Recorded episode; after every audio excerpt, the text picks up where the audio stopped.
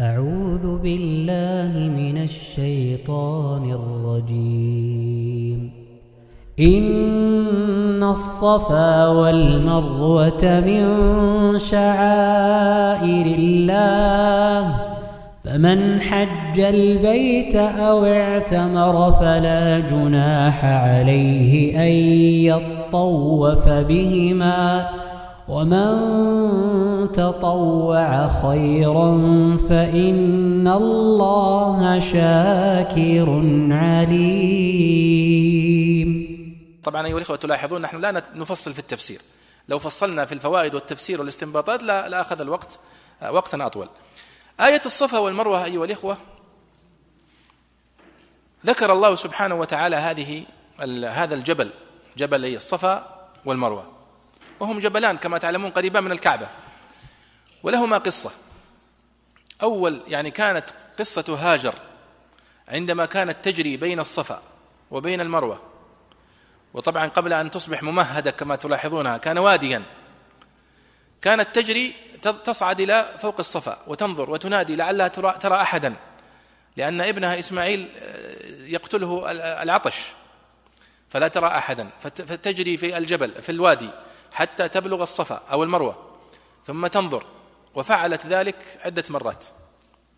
هذا هو كان أصل فريضة هذه آه هذه الفريضة العظيمة وهي السعي بين الصفا والمروة.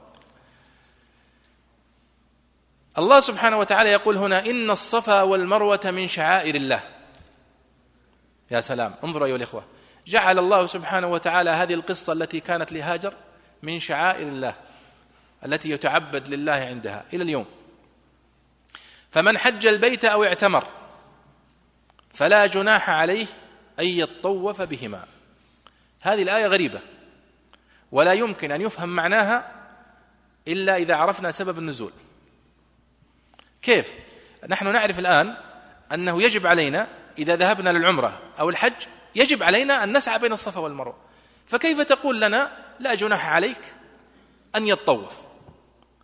كأن أقول لك الآن إذا ذهبت إلى المسجد فلا حرج عليك أن تصلي الظهر. كيف لا حرج علي أن أصلي الظهر؟ يجب علي أن أصلي الظهر.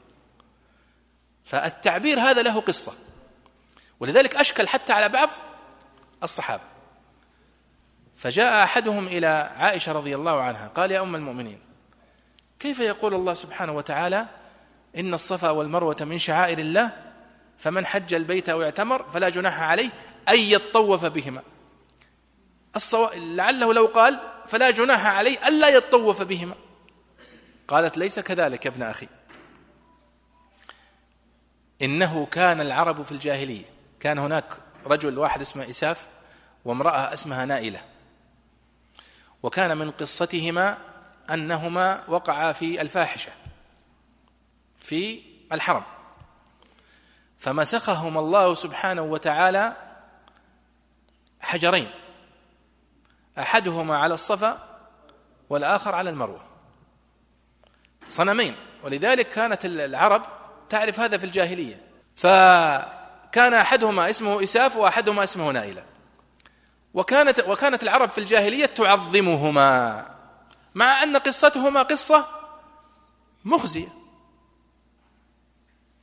فلما جاء الإسلام هدم هذين الصنمين. وبقي في نفس المسلمين حرج. أن يسعوا بين الصفا والمروة مع أن الصنمين هذه كانت موجودة. وهم يعلمون أن الإسلام قد جاء بهدم الأصنام وهدم آثارها وكل ما يتعلق بها. فأراد الله سبحانه وتعالى أن يزيل هذا الحرج من النفوس. ويقول للناس الصفا والمروة من شعائر الله والذي عرض في تاريخها من وجود هذين الصنمين لا يؤثر في عظمتهما وفي تعظيمهم. الكعبة نفسها كانت الأصنام حولها وقد هدمنا الأصنام ونحن نطوف فكذلك الصفا والمروة. فهذه الآية تشير إلى هذا الحرج فمن فمن فمن حج البيت أو اعتمر فلا جناح عليه. أن يطوف بهما. وإلا فهما ركنان من أركان الحج والعمرة كما تعلمون. طيب إذا أهم فائدة من فوائد هذه الآية العظيمة أن السعي بين الصفا والمروة آه، واجب. واجب ونسك. طيب وطبعا هذه هذه فيها فائدة لا لابد أذكرها لكم وان وإن لم تكن من الأحكام المتعلقة. كيف؟ وهي أن هذه الآية جاء بعدها آية عظيمة. إن الذين يكتمون ما أنزلنا من البينات والهدى من بعد ما بيناه للناس في الكتاب أولئك يلعنهم الله ويلعنهم اللاعنون. هذه هذه الآية تشير إلى مسألة ذكرها الإمام الفراهي رحمه الله وأعجبتني. وهي أن الصفا والمروة هي علامة على إسماعيل ابن إبراهيم الخليل.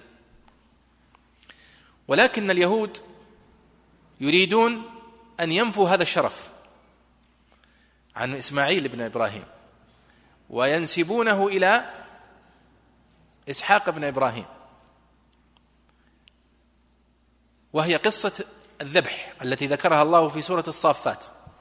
فالله ذكر لنا في سورة الصافات أن إبراهيم عليه الصلاة والسلام قال لأحد أبنائه إني أرى في المنام أني أذبحك فانظر ماذا ترى.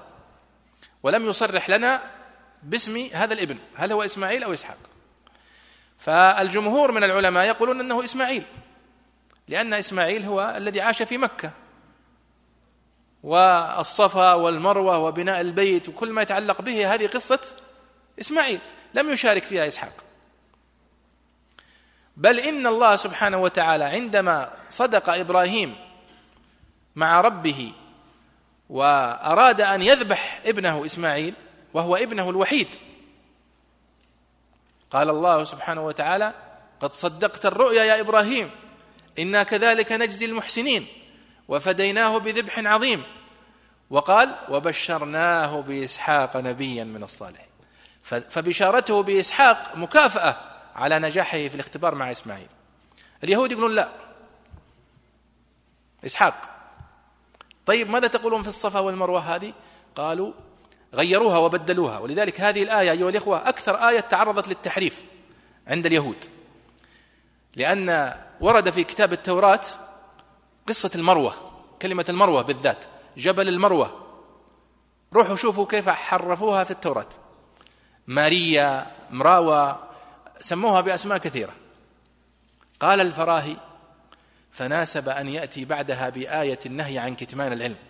فقال إن الذين يكتمون ما أنزلنا من البينات والهدى من بعد ما بيناه للناس في الكتاب أولئك يلعنهم الله ويلعنهم اللاعنون. يشير إلى اليهود الذين يحاولون كتمان دلالة أن النبي صلى الله عليه وسلم إسماعيل وذريته اللي هم محمد عليه الصلاة والسلام هم أصحاب الشرف الذي ذكره الله في سورة الصافات.